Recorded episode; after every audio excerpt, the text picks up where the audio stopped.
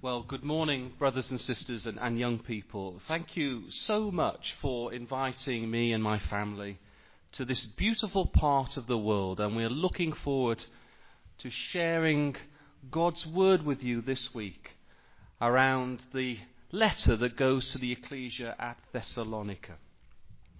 You know, brothers and sisters, it's a very interesting part of Scripture because it is the commencement of the second missionary journey. Sh- shall we just open up our scriptures, please? And I just want to show you a lovely build up to Acts chapter 16. And it's worth just noting these in your scriptures because there's a particular emphasis now that plays out right through to Acts chapter 16. So, here then, with absolute deep frustration, the Apostle Paul here in Galatia, you see there at the end of verse 46 of chapter 13 he says, Lo, we turn to the Gentiles. For so hath the Lord commanded us, saying, I have set thee to be a light of the Gentiles, that thou shouldest be for salvation until the ends of the earth. And we know from that particular verse that the Apostle Paul is now the fulfillment of the prophecy of Isaiah chapter 49. What a, a wonderful thing that is. Now, if you turn over a page um, and you go down to the end of chapter 14, the same theme is picked up here.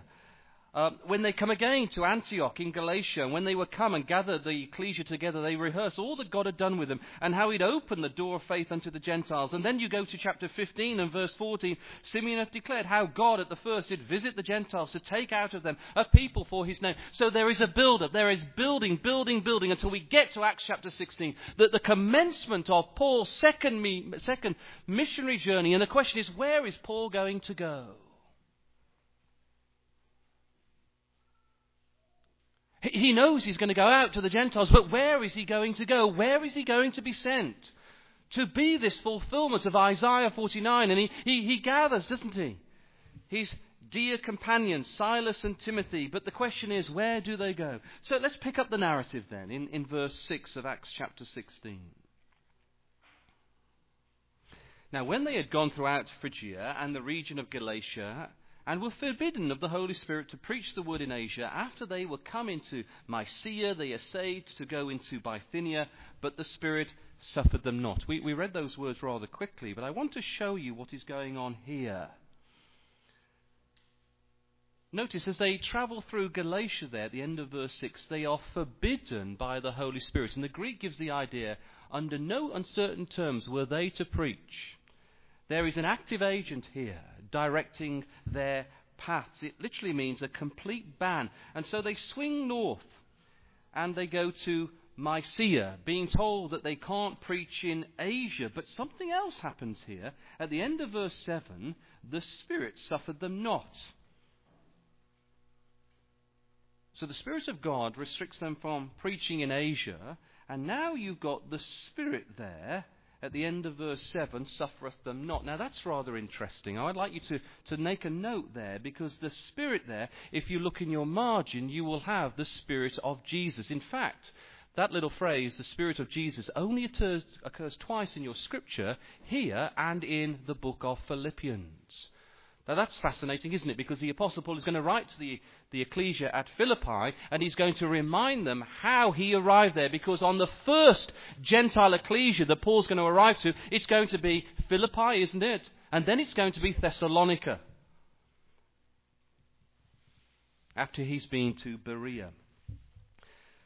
So it's the Spirit of, of, of Jesus that is taking um, an active interest here. And, and so, what I want us to know, and, and, and what I want you to picture in your minds, is that now the Lord Jesus Christ is taking an active interest in directing the Apostle Paul. Here, the Lord Jesus Christ is sat at the right hand of the Father, and you, you can picture him very similar to the speech of Stephen, where now almost the, the, the Lord Jesus Christ is standing up and he's taking great interest in directing Paul to this ecclesia. And this ecclesia, the Philippians and now the Thessalonians, which we're going to be looking at, God willing, this week, this is going to be really the launch pad, brothers and sisters, of the truth spreading around the world. This is why we're here in Malatoula, in this remote part of the world, may I say. Yet we have received the gospel because of Acts chapter 16 and Isaiah 49. And so this week and this morning in particular, we are reading about ourselves. Brothers and sisters, this should fill us with joy. This is a great privilege that we have received. The Lord Jesus Christ now is taking an active interest to ensure that we ultimately receive the gospel message. Now, it's also rather fascinating, isn't it? In verse 8, and they passing by Mysia, they came to Troas. Just jot something else in your margin 2 Corinthians 2, verse 12. And, and, have a look at that in your own time. It's a rather interesting connection because what we read later on in Paul's missionary journey is that when Paul arrived at Troas, he, he writes that the doors of the gospel just opened up. He's saying that when he arrived at Troas, there was a great response of the Gentiles. So, why is it, brothers and sisters? Why is it that the Lord Jesus Christ now is actively involved and, and, and, and, and really ensuring that they get to the Philippian ecclesia at great haste? Because there's not a moment to waste, brothers and sisters. We're going to see in a moment. There's not a moment to waste. There's something rather urgent in the language that we're reading here. Now, if we pick up now in verse 9, we have really the title of our exhortation, the introduction for our theme this week, the man of Macedonia. And there we read, and a, and a, vision appeared to Paul in the night. He's at Troas. He's not going to stay there very long, though the, the gospel message is going to take root there later on in Paul's missionary work. And a vision appeared to Paul in the night. There stood a man of Macedonia and prayed him, saying, Come over into Macedonia and help us. Well, there's a few little things I'd like you to notice here. Well, well first thing that we notice is that um, it says that this man of Macedonia, he prayed him. If you've got the revised version, you'll see standing beseeching him. And that's actually a, a far more accurate translation. I want you to picture in your minds. Here is the Apostle Paul at Troas, a place where the gospel is going to take root. And he receives this vision, a man of Macedonia. And this man of Macedonia is not just beseeching him, but the picture is he's sat there on a chair, he gets up off his chair and he approaches Paul and then speaks to him in a very intimate way. So there's something very personal about this vision. And it's a personal vision. And notice also it says appeared in the night. See that? It appeared in the night. So we've got this man of Macedonia, he sat on a stool and he gets up and he has this very intimate conversation with the Apostle Paul, and it's in the night, and for whatever reason, the translators had translated that word in. It's the Greek word dia, D I A, for those taking notes. And over 200 times in the New Testament, when that word is used, it's used of throughout or through. And so what we've got here is a lovely, lovely picture. You've got this picture of man from Macedonia, and he gets up off his stool, and he's coming over to the Apostle Paul, and he's having this intimate conversation, and he's doing it throughout the night. This goes on and on and on. It's a repeat dialogue. There, there's going to be no confusion about this. The Apostle Paul now is, is being compelled to go. This is the love that the Lord Jesus Christ is really personally expressing to the Apostle Paul, a man who's going to take on the sufferings of him to Rome. And here it's all beginning a man to the Gentiles. Well, we'll notice the use of um, pronouns here as well, which is rather fascinating. Um, notice, just just uh, just glance down and just notice how these pronouns are used. And remember, it is Luke that is writing these words. So notice how the word we is used in verse 11 and 12 and 13. It's twice in verse 13, actually. And then can you see how it changes to us in verse 14, 15, 16, and 17? And then from then on, from verse 20 onwards, it's them, and then verse 38 onwards, it is they. Now that's interesting because remember, it is Luke who is writing this. Now, with those thoughts in mind, look at verse 10.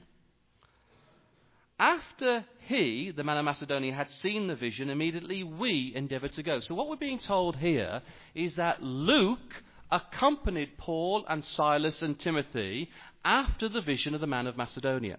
Now, that's fascinating because we know from historical culture that men and women of Macedonia, they weren't at all uh, distinctive in their dress from Greeks. There would be nothing different in the appearance of a man from Macedonia in a vision, yet it says here in verse 9 that it was a man from Macedonia, and the Greek is a certain man. It's a particular man. It's a distinctive man. It's a man that Paul knew. And so I'd suggest the fact that Luke was out there in Macedonia, the fact that Luke is the writer, and the fact that the pronoun changes, I would strongly suggest that it is Luke that is this man from Macedonia. It could well be an angel, but it's my own personal view that it's Luke. And it's Luke now who accompanies the Apostle Paul, and he travels, and then the way that the pronoun changes, Paul leaves on after Philippi to the Thessalonians, and it's Luke who stays behind. And that would be an explanation, wouldn't it? That would be an explanation of how this pronoun is being used. And that's important, isn't it, brothers and sisters? That's not merely academic. That's important to picture in our minds what is happening at the beginning of this second missionary journey. Well, when we come to verse 10, after he had seen the vision, immediately we endeavour to go to Macedonia. So there's a real um, statement of intent here. It's something very purposeful. They, they want to get to Macedonia following this great vision. Assuredly gathering that the Lord had called us to preach the gospel for them. Now, now, again, I'd like you to note that expression, the Lord. I don't know why the translators have translated that word, the Lord. It should be translated God. So if you would, just underline that and put God in your margin because what we've got here is something very compelling. We've got the Spirit of God working.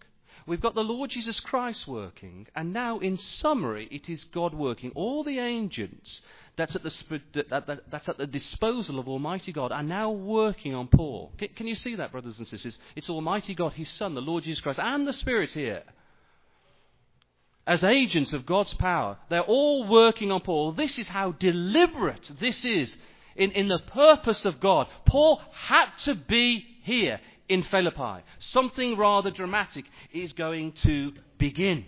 Now, when we come to verse 11, therefore, loosing from Troas, we came with a straight course to um, eventually to Neapolis. Now, that loosing from Troas what we're being told here, that providentially there was a boat there leaving for Troas immediately.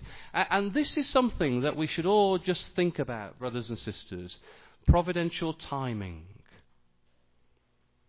We've all experienced providential timing when you look at your wives and your husbands there in your rows and you think about how the two of you have come together. It's providential timing. Your children, parents, everything, ecclesial life, everything is about providential timing. And there's something here about providential timing that everything was there, ready for Paul to get there to Philippi in great haste. Now, now brothers and sisters, I don't know if you've ever experienced um, a moment like this where you really feel that the Lord is working in your life and you're going to make a, a deliberate decision and you know it's going to be a difficult decision to make, but you really feel that you're being moved to do something. And so then you prayerfully commit to that action. And when it happens, and when you prayerfully commit to something,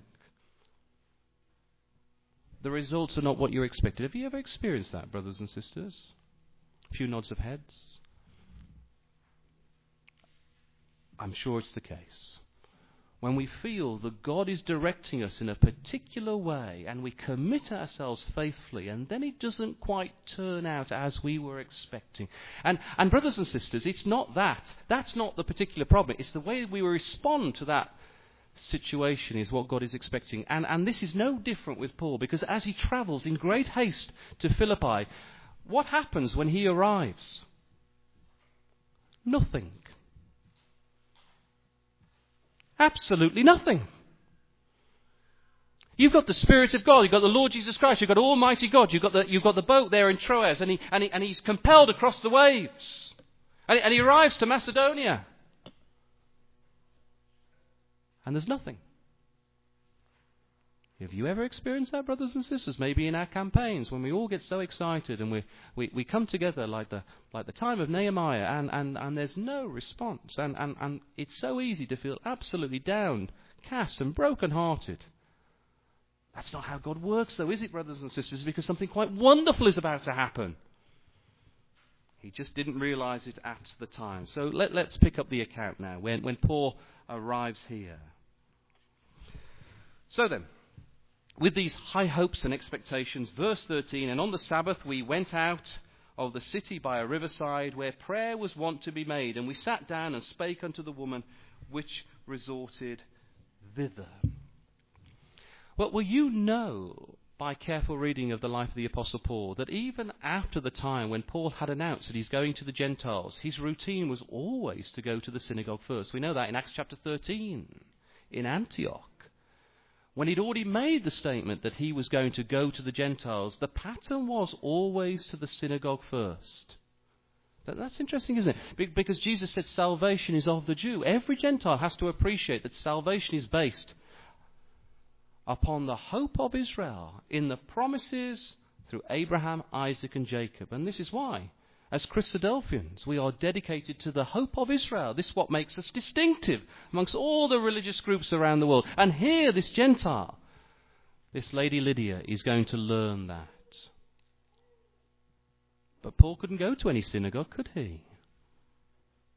That's why he goes down to the river and we know under Jewish custom it always required ten men, ten men in any city, for a synagogue to be established. It all goes back to the time of Abraham, where, where uh, Abraham was speaking to God, and, and, and, God said, I'm looking for ten men. If, if there's ten men, I will spare that city. That's where the idea comes from. And so the tradition was that there were always ten men in any city, and if there were ten Jewish men in any city, then there would be a synagogue. So we're being told here implicitly that there weren't even ten men. And that's why the Apostle Paul goes down to the riverside to pray. And that was the tradition, you know. When Jews didn't have synagogues, they would purchase strips of land by a river, flowing water, so that they could perform their, ceremonies of, and their rituals of purification. And, and, and this is the reason why these Jews are down at the riverside. But, but why is it? What, why is it, brothers and sisters, that there were no Jews?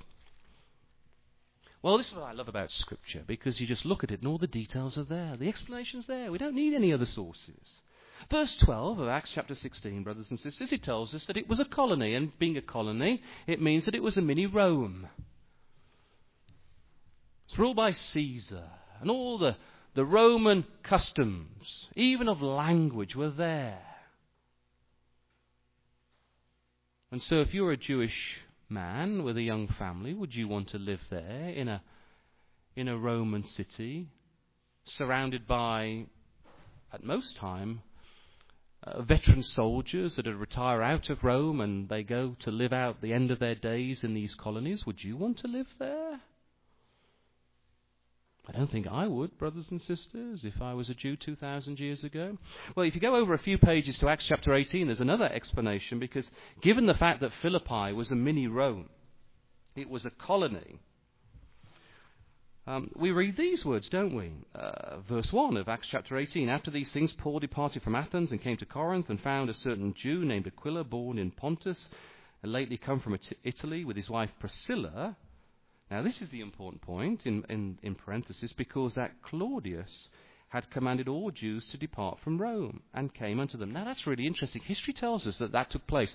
Emperor Claudius made a decree in AD 49 that there were to be no Jews in Rome. Now, given that Philippi was a colony, I would suggest that perhaps Philippi followed suit. So there is an explanation, a perfect explanation why there were no Jewish men. No, not, not only was it going to be difficult for, for Jews to live in a colony with all these retired veteran soldiers of Rome, these men who had, had fought in the heat of battle for the Roman Empire, but the fact that it was a colony, perhaps after AD 49, this colony followed suit, and so then it was banned for any Jewish man to be there.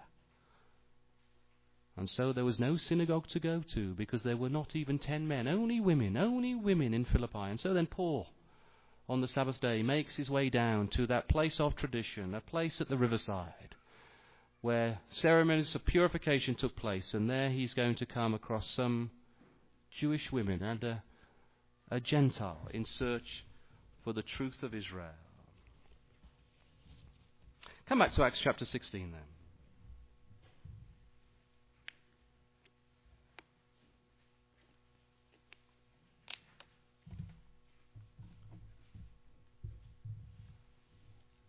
On the Sabbath, we read in verse 13, we went out of the city by a river, by a riverside where prayer was wont to be made. Have a look at that word prayer there. And, and it's not prayer, actually, in the Greek. You'll, you'll see in your margin, it is the place of prayer. It's the Greek word proseuche. Now, this is interesting. It's a place of prayer. In fact, the Revised Version tells you that it should be a place of prayer. So there's an emphasis here that it's not just prayer, it's a place of prayer. It's been appointed by the Jews as a, as a place of prayer by the riverside, given there's no synagogue. And so it's at the place of prayer that women gather together to pray. It's at the place of prayer. You go there to pray. It wasn't just that they were praying by the riverside, they go to the place of prayer to pray. There's something very deliberate about this section of land. You pray there. Now, with those thoughts in mind, we, we come across Lydia. Verse 14 And a certain woman named Lydia, a seller of purple of the city of Thyatira, which worshipped God, heard us, whose heart the Lord opened, that she attended unto the things which were spoken of by Paul. So, so one of these women, then, a Gentile woman, she, she, she makes her way down to the riverside and she knows that that's the place of prayer. She knows that women will be there. Jewish women are going to be there committing themselves to prayer. Now, now this woman is Lydia from Thyatira, a city in Asia Minor. Now that's fascinating, isn't it? Because in my opening remarks I said in verse 6 that Paul was banned to go to Asia Minor. Yet you have here, almost ironically, the very place that Paul was banned to visit, you have a woman from that very place there in Philippi. And this is how providence works, brothers and sisters and young people. Uh, God didn't want Paul to meet Lydia in her hometown. He wanted to meet Lydia at Philippi. There was something about Lydia in Philippi with Gentiles that, that was, was in God's plan. Uh, and we're going to see that she becomes a catalyst for the first ecclesia of the Gentiles.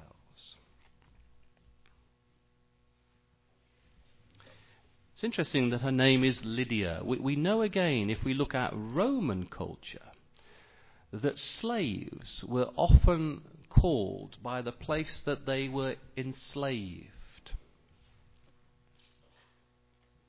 So there's a little hint here that this woman, Lydia, uh, came from Lydia, and she was a slave that had been made free. Now, what's rather fascinating, I can show you after, there were two laws that were made that, were, that, that allowed women to be active in business.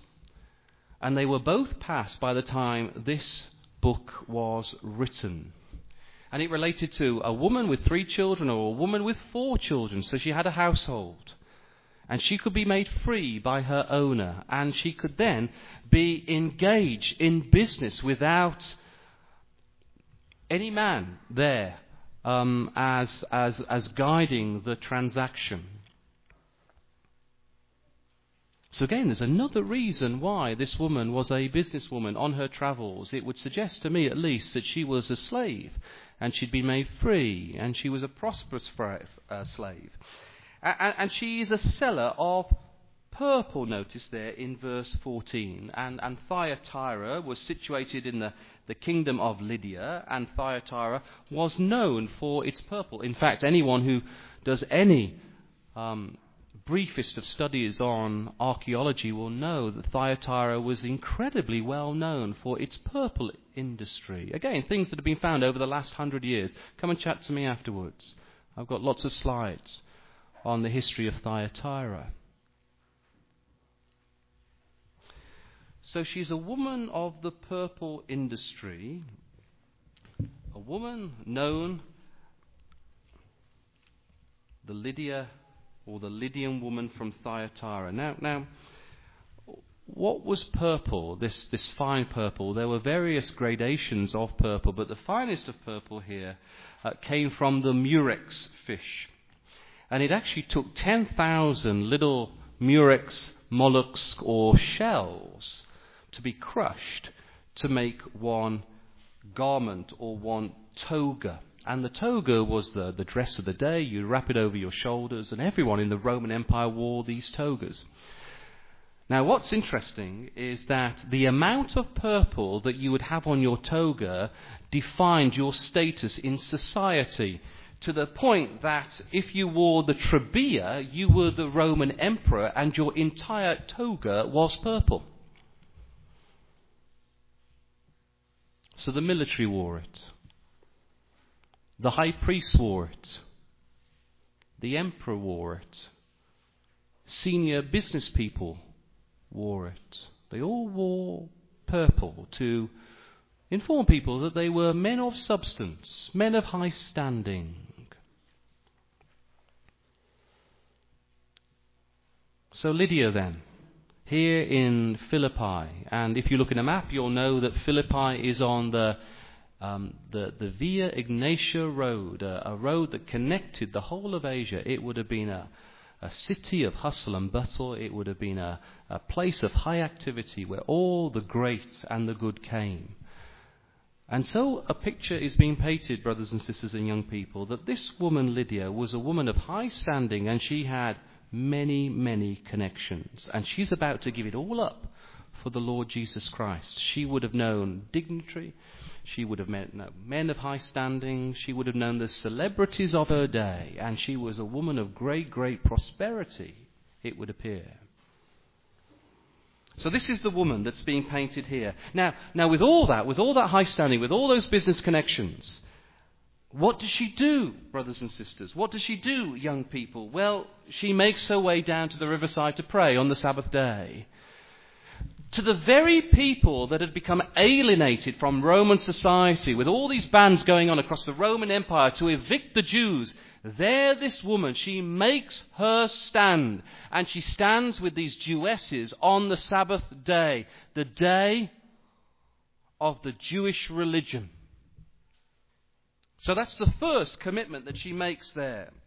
And, and, and notice in verse 14, it says there that she worshipped God. This is a, an illustration of her priorities. She worshipped God. And it says there, she attended unto the things that were spoken of by Paul. Now, if you look in your margin, you may have the revised version. It gives the idea of giving heed.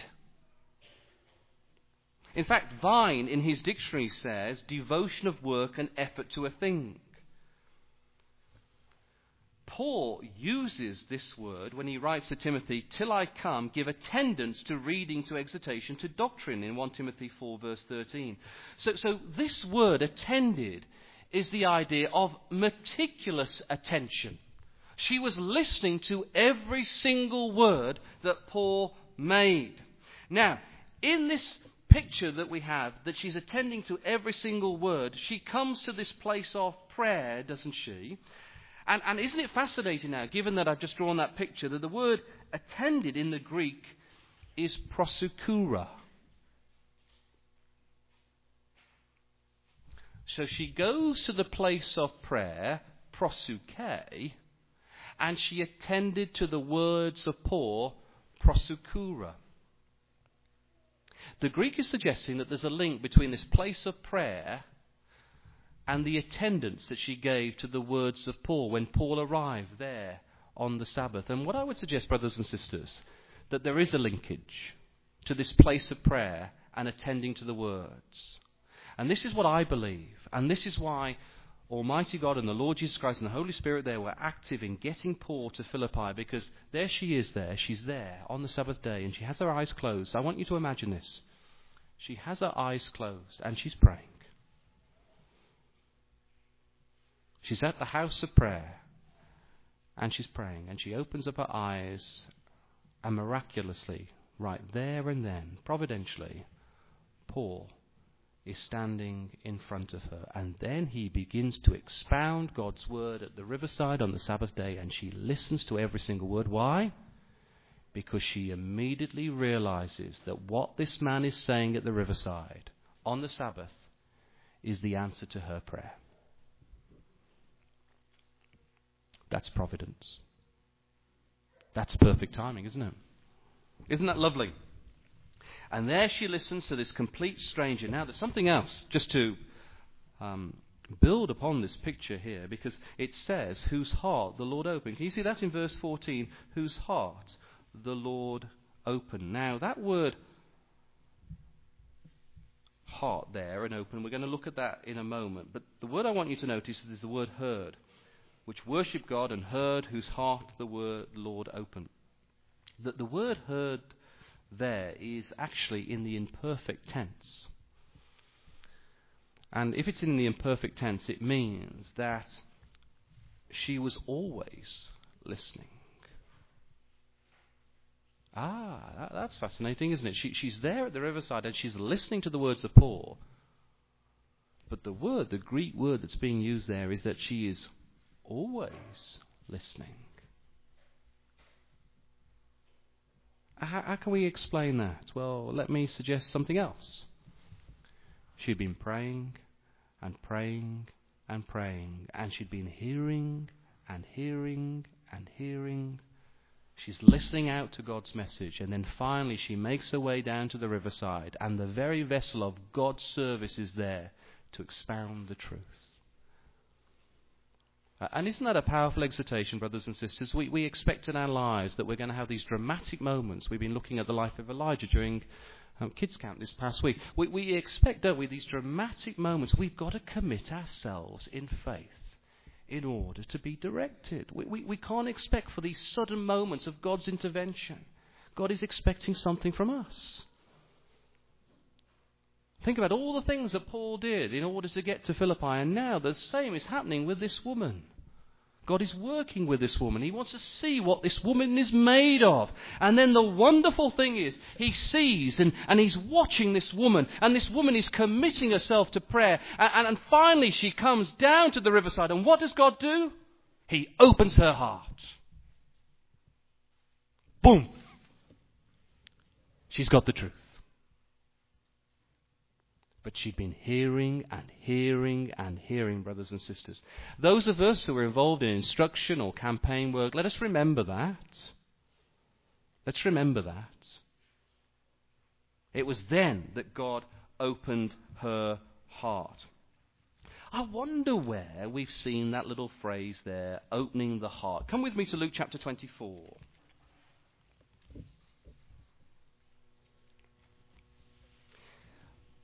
There's only one other occasion where we come across that couplet, open and heart. And it's a lovely one because this relates to the risen Lord. And, and, I think it's by referring back to the risen Lord and these events that take place on the road to Emmaus that we begin to understand and better appreciate what's happening in Acts chapter 16. So, so let's begin then. Luke chapter 24. Let me just show you the verse right away. Verse 32 and you know this, they were, they, they, were the men and they were speaking to the risen Lord. They didn't recognize that he was the Lord. And he opened up, didn't he, that the scriptures concerning the Lord Jesus Christ. And, and what do they say as they reflect now upon the conversation they had with this man? And they said one to another, Did not our heart burn within us while he talked with us by the way and while he opened us to the scriptures? That's the only other time in the New Testament where we come across the word heart and opened that relates to Lydia in Acts chapter 16. And, it, and it's interesting because it's here talking about the resurrected Lord and, and the message that the Lord made concerning his own death and glorious resurrection. So perhaps then what it's telling us is that this is what was happening here. As Paul spoke about the resurrected Lord, her heart was opened and it burned within her. And, and keep a finger in Luke chapter 24. Come back to Acts chapter 16. I think um, this picture paints even further for us because look at this. We, we see that she gets baptized and her family here. And, and what does she say? I, I, need you to come back. I, I want to spend more time with you, she says. Verse 15 of Acts chapter 16 If you have judged me to be faithful to the Lord, come into my house and abide there. And she constrained us. Okay? Now, with those thoughts in mind, come back to Luke chapter 24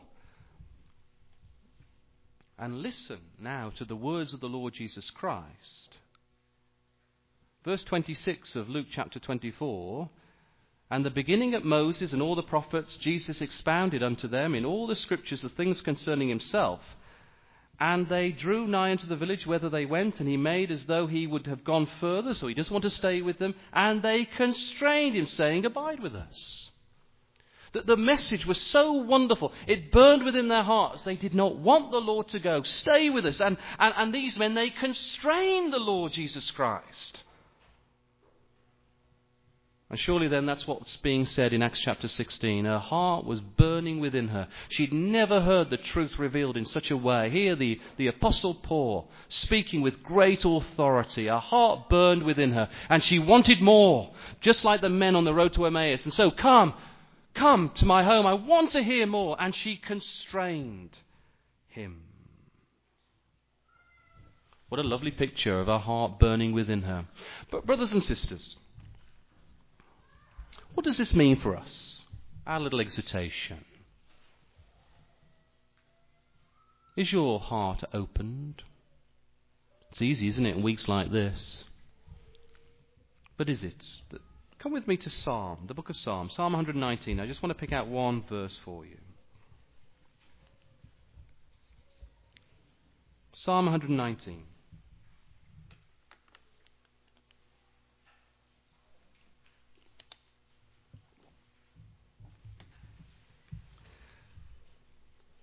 This amazing psalm.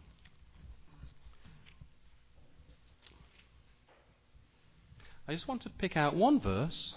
It's a short verse. I want you to think about it. Think about this woman Lydia, a Gentile just like you and me. Who's going to be brought into the covenant of promise. And the Lord opened her heart. What does that really mean? Does, does God open up your heart so that you will listen to God's message? Well, well, surely that's not free will, is it? Well, perhaps Psalm 119 has the answer. Verse 18. The psalmist says, Open thou mine eyes, that I may behold wondrous things out of thy law. Just a short one. Let's read it again. Open thou mine eyes, that I may behold wondrous things out of thy law. What's the psalmist praying for? What's the psalmist praying for, brothers and sisters? Just look at that word and, and, and think about the answer. The psalmist is praying for God to help him to understand. Ah, that's interesting, isn't it? To understand. Do you know, brothers and sisters, we can feel very arrogant as Christadelphians. We have the truth. There is no, there's no argument against. We have the truth. When was the last time that you prayed for God to open your eyes so that you can understand God's truth? And you might think, well, Brother Stephen, that's a strange prayer to make because we have the truth. Yes, of course we have the truth.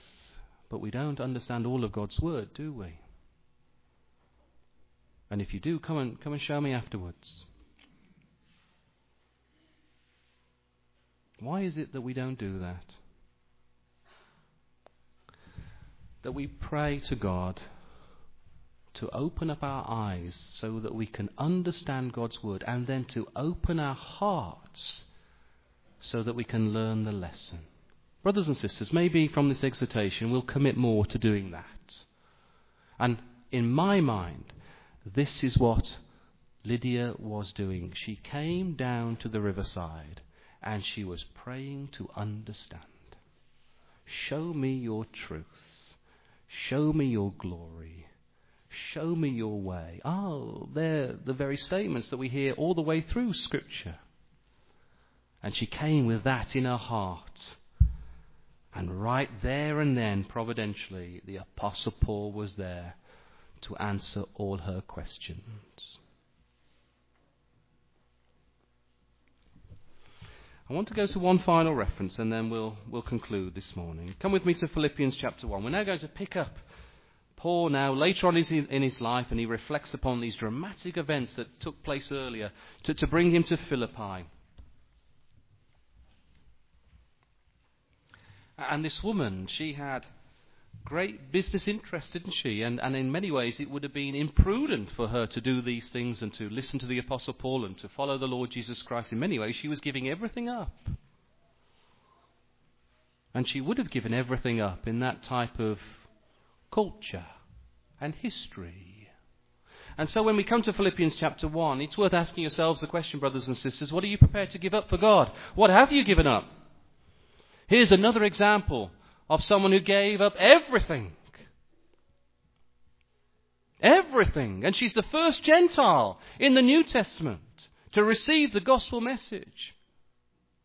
And she was a woman of great hospitality. And so here then, in, in Philippians, and let's just read a couple of verses before we partake of the emblems. And Paul now thinks about Philippi, and what's the thing? What's the overriding thing he remembers of Philippi?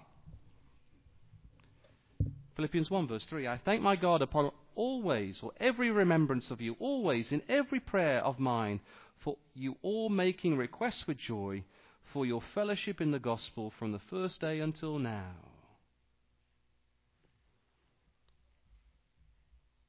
This ecclesia was the only ecclesia that helped Paul throughout all his ministry.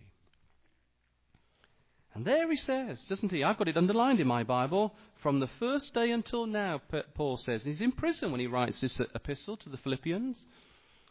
And who met him on the first day? It was Lydia. And this ecclesia had been with Paul all the way through, and now he's right near the end of his life. He's about to face Nero the emperor.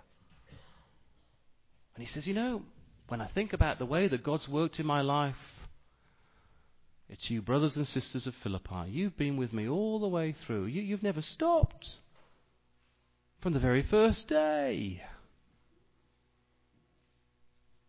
And where did that ecclesia get that level of hospitality from? Where did they get that mindset? Well, I would suggest it was Lydia. Lydia was the one really that galvanized that ecclesia to be so loving to Paul all the way through. And that's why Paul had to make great haste across the waters to arrive at that time to talk to this wonderful woman that was going to be the first of many, many, many, of which we are just a few. So, brothers and sisters, then, as we partake of these emblems now, I want us just to cast our minds on a, a few things and a few points, really. Some of us may be feeling deep frustration. We, don't know what our role in the truth is. We don't see what direction God wants to take us in. And we come here this morning heavy hearted, not knowing what to do. Well, this is how God works. And if we commit ourselves to prayer, for you, brothers and sisters, there will be a Lydia just round the corner. Let's commit this morning that we will really seek the truth. We have the truth, but the truth of God's Word. Let's never open God's Word with closed eyes and closed ears, brothers and sisters. I can tell you, having just done kids' camp, you can learn from the youngest. And it was happening to me daily. Let's pray for God to give us understanding and to learn the lessons. And then the third point and the final point this morning is this. If you want God to work in your life, if you want God to direct you and your family to God's kingdom, which is something that unites all of us this morning, He expects you to act now in faith. It's a conditional promise. He is wanting you to do something first. And so, as we think now of the Lord Jesus Christ, who literally gave everything up, even his own life, for you and for me. Ask yourselves the question what are you prepared to give up?